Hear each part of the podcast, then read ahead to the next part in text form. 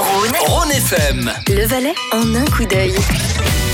Il est de retour pour une nouvelle chronique sur le vin et la vigne. On ne le présente plus, il est là tous les jeudis depuis des années, des années, des décennies. Au risque de lasser, au risque de lasser.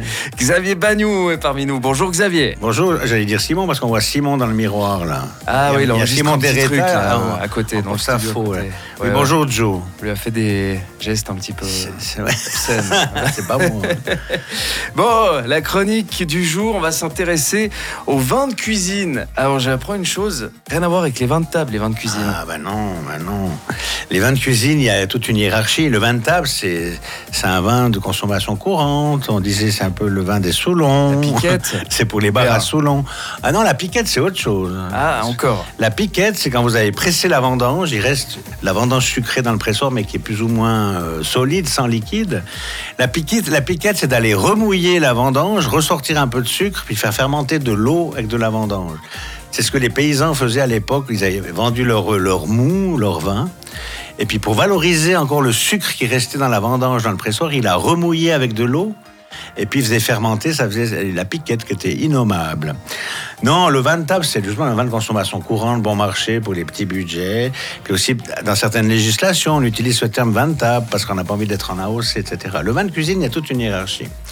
Alors, on a quand même un des meilleurs cuisiniers du monde en Suisse, Franck Giovannini, qui disait récemment, ben voilà, les vins de table, vous avez besoin d'un excellent vin de table pour les fins, de- quand vous avez fait une sauce ou une réduction ou un bœuf bourguignon. Juste avant de passer à table, là, il faut un, bon vin. Mais là-dessus, un bon vin, ça peut être un vin très cher. Lui, il finit des sauces à la crème et au château Ikem. Ah ouais. Ah ouais, quand même. Quand, que quand nous, tu veux hein. gagner un truc, un prix, ben, il, faut, il faut il y a des produits très nobles, très chers, en finition. Par contre, euh, si vous voulez faire des, des débuts de sauce, quand vous commencez à cuire, là, vous pouvez prendre n'importe quel vin rouge ou blanc en fonction de la recette.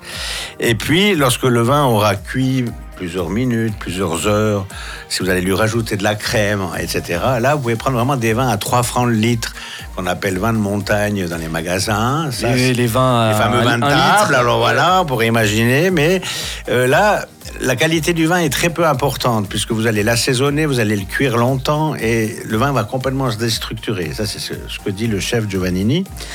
Et puis, euh, par contre, pour la finition, lorsque vous finissez une sauce, en- juste avant de passer à table, il faut que ça, ça reste chaud dans la sauce, donc il ne faut pas trop refroidir en finale avec le vin. Là, vous pouvez utiliser le meilleur vin possible. Moi, je dis toujours, ne jetez jamais les vins. Faites deux catégories de vins, voire trois. Les vins, justement, pour les sauces, parce que le vin se conserve, on va pas le boire, mais pour cuisiner, il va se conserver. Euh, les vins pour faire les fonds de sauce, les vins pour les finitions, hein, des fois deux, trois bons fonds de bouteille, tac, tac, plutôt que de le finir, d'avoir 0,8 au volant, vous gardez pour la cuisine. Et puis, euh, après, il y a la fondue chinoise. Moi, j'aime bien, dans le bol de fondue chinoise, dans le caclon, de mettre aussi un bon vin. Un vin de catégorie moyenne, on va dire à 12, 13 francs, un vin rouge que vous rallongez avec l'eau, le bouillon. Moi, C'est c'est des bouillons maison. hein. Et euh, ciboulette, poivre, épices, tout ça. Et le, le fameux cube magie africain.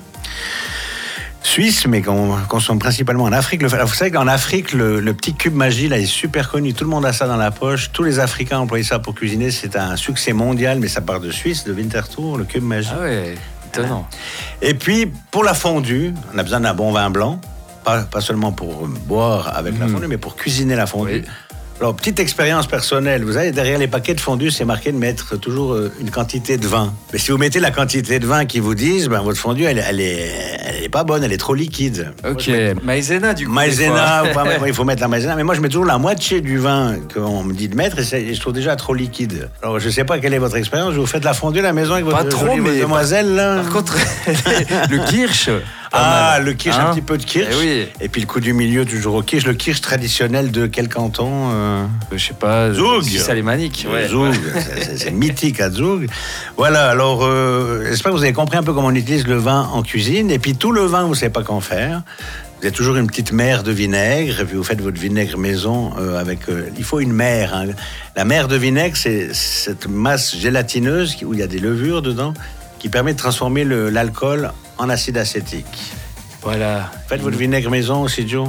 Non, pas trop. Faites non, plus non. grand chose les, les fait jeunes. du vous partir tout. au Maroc 4 jours en vacances, là, ils sont tous là. hein. Ouais. Ah, mais il a toutes les connaissances, Xavier Bagnou. On peut parler. Mais euh, Joe, il, est, il, il va que euh, 4 vin. jours à, à, à Agadir parce qu'il veut rester le jeudi en direct. Ah, ah, bah oui, C'est ouais. important. bon, on peut enregistrer des fois, hein. c'est C'est pas rare. toujours en direct cette rare. histoire de chronique. Merci Xavier, on Merci, se à jeudi bientôt. prochain pour un nouveau rendez-vous, une nouvelle chronique. Euh, Belle fin de semaine, À bye bye.